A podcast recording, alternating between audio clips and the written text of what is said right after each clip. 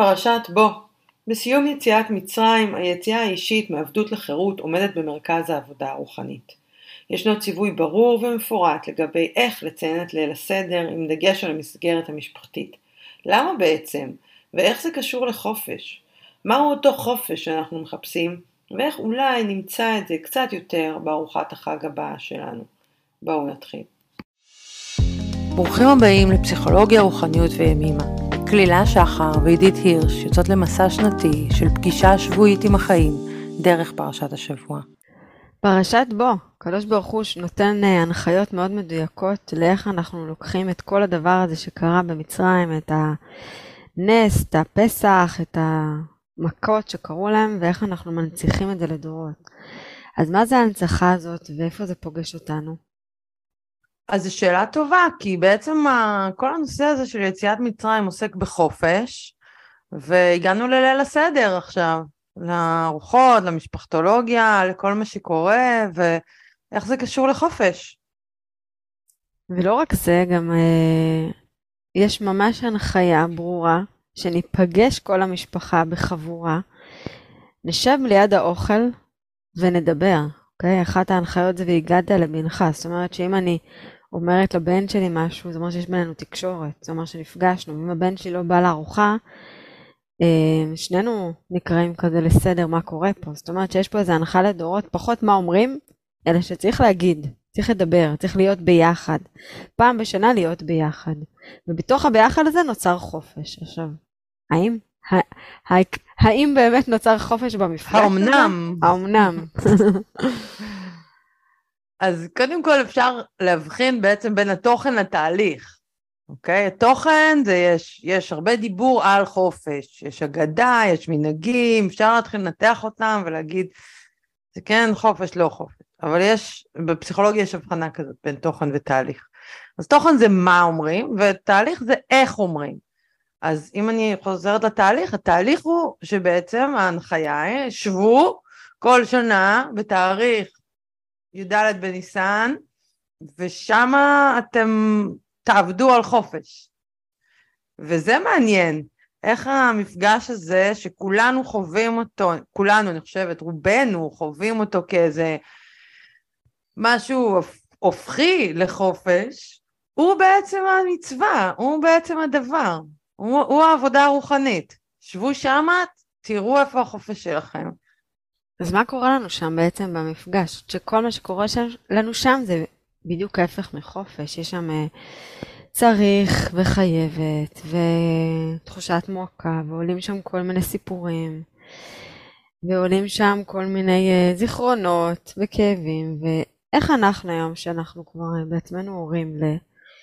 מגיעים למפגש הזה קצת אחרת, מגיעים למפגש הזה עם יותר, קודם כל רכות לעצמנו, עם הסכמה לחבק את הילדה שבנו, את הילדים שבנו, לפני שאנחנו מחבקים את הילדים האמיתיים שלנו. ואיך אנחנו יוצרים בתוכנו חופש שאנחנו מגיעים למפגש הזה בעיניים יותר חופשיות. אז זה מאוד מזכיר לי את המשפט המפורסם של רם דס, המורה הנערץ, שאמר שאם אתה חושב שאתה מואר, אז לך תבלה שבוע עם המשפחה שלך. זאת אומרת שלא משנה מה אתה עושה וכמה אתה חושב שאתה אה, לא יודעת מה, ופרקטיקות וכלים ותורות ובלה בלה, פשוט לך תהיה במשפחה שלך שבוע, זאת ההמלצה שלו, ותראה מה, מה המצב הרוחני שלך. ולמען האמת, כן, זה קשה. זה מתחבר לי מאוד למשפט של אמימה, שהיא אומרת, מי שמסכימה להוריה, מסכימה לחייה. שיש משהו במפגש עם ההורים, במפגש עם, ה... אני אגיד השורשים שלנו, האחים, ההורים, שמפגיש אותנו עם דבר מאוד מאוד אה, אותנטי של עצמנו. אנחנו יכולות להיות כל מיני דברים בחוץ, ולהיות כל מיני טייטלים, ולהציג כל מיני דברים בחוץ. אבל המפגש עם ההורים יש בו משהו מאוד מאוד חשוף. ואז השאלה איך אני באה למפגש הזה, ומצד אחד אני שומרת על עצמי, כן? כי אני לא רוצה... אה, להתפרק שם, או אני לא רוצה לצאת מהציר של עצמי.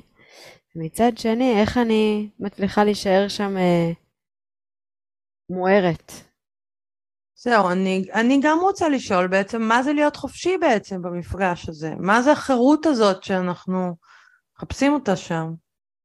מה היא בעצם? אני חושבת שהחירות היא לבוא למפגש הזה, ולא כל פעם ליפול לאותן מהמורות.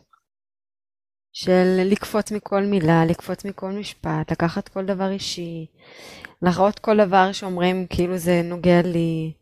להיות כל פעם הילדה הזאת ש, שבטוחה, שנורא לא בטוחה במקום שלה, שחושבת שה, שהכל מדבר עליה, שמחפשים אותה, שלא מבינים אותה, שלא רואים אותה, ואולי לעשות שם איזו התבגרות רוחנית. כי בעצם העבדות זה ש... שאת יושבת שם ואת מופעלת מדברים שקרו בעבר. זאת אומרת, אם עכשיו היית לוקחת איזה בן אדם שאת לא מכירה, והוא היה אומר לך את ה... לא יודעת, את המשפט הזה שמישהו מהמשפחה אומר ומפעיל אותך, הלוא לא היית מופעלת. נכון. את מופעלת מתוך ההיסטוריה, מתוך ההתניות, מתוך החוויות, מתוך הפגיעות. היא בעצם יושבת שם בתכלס ילדה, בת, לא יודעת, ארבע, חמש, עשר, שש עשרה, וואטאבר, והיא זאת שמגיבה. Mm. אז בעצם החירות זה, זה להיות, להקשיב לילדה הזאת, אבל, אבל לפעול בתור מי שאני היום. זה בעצם לזהות אותה ולא להזדהות איתה. וגם אני חושבת שזה להבין שהיא כן מציפה אצלי חלקים לא חופשיים שלי היום, בתוכי, אולי חלקים שאני מסרבת לקבל, אולי חלקים בתוכי שאני לא תמיד אוהבת, והיא נורא נורא מציפה לי אותם שם. כי במשפחה מכירים אותי על מר ומאי, ולפעמים לא בא לי לפגוש את זה. והשאלה איך אני נמצאת שם, ואני משנה את התדר ממקום אה, מכווץ למקום מחבק, קודם כל את עצמי. ממש יושבת שם והילדה לידי, ואני נותנת לה יד וש... ומחבקת אותה על כל מה שעולה בה במפגש הזה. ומחייכת תוך כדי? אולי חיוך פנימי. אבל זו שאלה, זה, זה לא פשוט להיות שם בחופש. אני חושבת שהוא נתן לנו הנחיה לדורות שהיא אחת ההנחיות. זה לשבת במפגש המשפחתי הזה. וקודם כל להסכים להקשיב לעצמי מה קורה לי מהמפגש הזה, שלרוב אנחנו לא עסוקות בלהקשיב מה קורה לנו, אנחנו מאוד מאוד תגובתיות. רגע לעצור ולשים לב בגוף מה קורה לי, מה קורה לי בראש, איזה מחשבות עושות לי, איזה, איזה אפקט רגשי יש שם. ורגע לפני שאני מגיבה, אולי להיות שם באיזה אורך רוח, אם ניקח את האורך רוח מהפרשה שעברה, ולהיות באורך רוח למה שקורה לי שם, ולא להגיב משם, אלא רגע להניח שם אולי איזה, איזה חום הלב, איזה, איזה הסכמה, הסכמה למה שקורה לי שם. אולי זה החופש, להפסיק להיאבק במה שקורה לי שם. ואז יקרה משהו אחר? אני חושבת שכן, אני חושבת שאנחנו משחררות את המאבק, אז מגיעה קבלה. קבלה זה לא אומר שהאדם מולי משתנה, זה לא אומר שאני משתנה, פשוט אני מקבלת, שזו המציאות. כן, ולפעמים זה קשה לקבל, כי אז, אז, אז יש שם משהו לא שלם, שבור, עצוב, שצריך לקבל אותו, כי צריך. אין לנו הרבה אפשרויות אחרות, לקבל אותו זה להסכים שככה הוא, שהוא לא יהיה אחר. נכון, אבל זה לזכור שהככה הוא, גם ככה הוא, ככה הוא. כן, זה לא שיש אלטרנטיבה, זה לא שאם אני אמשיך להיאבק אז, אה, אז משהו נורא נורא ישתנה, אבל אני חושבת שיש שם איזה, אפרופו ילדי, יש שם משהו ילדי שמאוד קשה לו לקבל את זה, שכאילו אנחנו נורא רוצים שההורים שלנו יהיו משהו כזה או אחר. אולי זאת העבדות, הילדה הזאת שחושבת שאם היא תבעט בכל הכוח משהו ישתנה. אולי הסכמה להגיד, זו המשפחה שלי, זו אני גם, דרך אגב, אני בטוחה שגם לצד השני לא פשוט. שאומר והגדת לבנך, זה, זה מעין דרישה הדדית כזאת. אתה צריך להגיד לבן שלך, אבל הבן שלך צריך להיות שם כדי להקשיב. זאת אומרת שיש פה משהו שזה הסכמה לקבלה הדדית, שאני מקבלת את ההורים שלי והם מקבלים אותי, כמו שאני. ואז זה יכול לעבור בעצם, והגעת לבנך, זה המעבר הזה מדור לדור. כי הבן שלי צריך בכלל להיות פנוי להקשיב לי. ואני צריכה בכלל להיות פנויה להקשיב למה, למה יכול לעבור שם בדיבור הזה. אם אני אדבר דברים שהם אה, לא יעברו בקשב שלו, אז לא, לא ביצעתי את המצווה. מצווה מצווה. כן, חתיכת אה, הוראה רוחנית יש פה. לא פשוטה בכלל. כן, ובתכלס היא תקפה לכל אה, מפגש, ארוחה, מגע. היא לא בעצם, ליל הסדר זה הסמל של הדבר הזה, אבל בעצם היא נמצאת כל הזמן. כל הזמן, אני חושבת שהעוצמה בליל הסדר, שזה איזה טקס שכולנו לא בורחות ממנו. חוץ משהייתה קורונה וכולנו נשארנו בבתים, אף אחד לא נמלט מהסדר הזה, ו- ואולי זה הכוח שלו, שיש פה משהו שקורה פעם בשנה, יש לו סדר לליל סדר הזה. יש, אנחנו עושים אותו בסוג של סדר, סוג של טקס, כולנו שייכים למשהו. יש לנו סיפור שאנחנו שייכים אליו, משפחה שאנחנו שייכים אליה. אולי זה החופש, להבין שאנחנו שייכים, ולשחרר את המאבק בשייכות הזאת.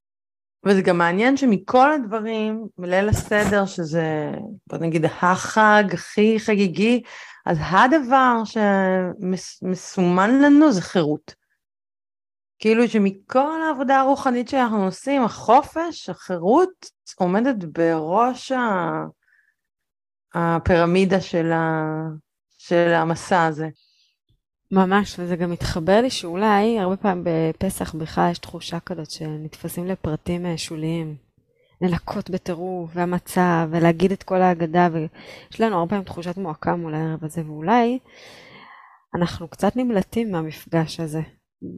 נאחזים בכל מיני פרטים במקום להיות בדבר עצמו. כי הדבר עצמו הוא לפגוש חירות, ולפגוש את זה שאני לא בחירות במפגש המשפחתי. אז אני, אולי אני מעדיפה ללכת לפרטים, לטכני, לטקס, שמצד שני הוא מחזיק את הכל, אבל uh, הוא גם גורם לי להימלט מנוכחות. כן, הוא מחזיק, אבל מצד שני יש בו הרבה דברים שאפשר להפוך אותם למאוד טכניים, נכון. ואז אתה בעצם לא נמצא ב...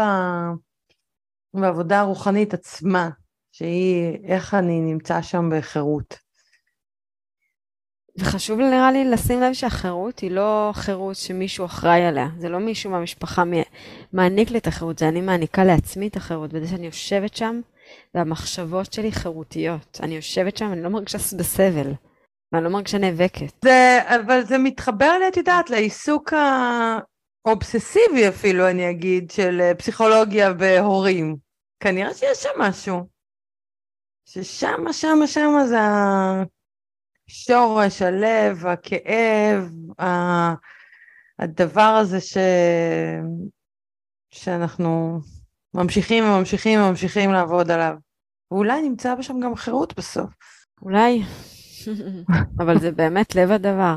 לב הדבר, ולא סתם כולנו סביב הדבר הזה כל החיים. כי יש שם משהו שאוחז בנו חזק, מגלה לנו על עצמנו הרבה הרבה דברים. אני רוצה להקריא שיר שקשור לזה של מיטל חודרוקובסקי, שקוראים לו שתיהן אני. ילדה ואישה, שתיהן אני, מתחרות בריצה אל ההורים. אחת, לסגור חשבונות שנרדמו, השנייה, לאחוז בשרוולם טרם ייעלמו. אני חושבת שזה לא משנה אם ההורים שלנו מבוגרים, לא מבוגרים, המקום הזה שבו מצד אחד אני כועסת, מחזיקה בתוכי כל מיני דברים, ומצד שני כולנו רוצים להיות בקשר קרוב, ורוצים אה, משהו מיטיב, משהו שהוא ככה השאיר זיכרון טוב. אז זה מתח עדין כזה, והלוואי ונניח שם חופש. אמן. אז עם מה נלך השבוע? עם מה נלך? אז המדריך שלי היה אומר לי שכל פעם שאני נתקלת במצב כזה, אני צריכה להגיד, יאללה, תודה, בוא, mm. בוא נלך על זה. בוא ניתן לכל הגירוי הזה אה, להופיע במלוא עוצמתו, לרגשות אה, להגיע, לתחושות בגוף, נחווה את כל הדבר הזה ונגיד תודה. למה תודה? כי, כי זאת הדרך לשחרר. אז אה, בואו נקבל את הדברים, נגיד להם תודה ונחווה אותם. אז אני מזמינה אותנו, מצטרפת למה שאת אומרת, ומזמינה אותנו לחבק את הילדה הזאת. שכל פעם שעולה בהתכווצות הזאת, או המאבק הזה, פשוט לחבק אותה. אז ניפגש? בטח. תודה שהייתם איתנו. מוזמנים לשתף ולכתוב לנו איך הפרשה פגשה את השבוע שלכם. נתראה שבוע הבא.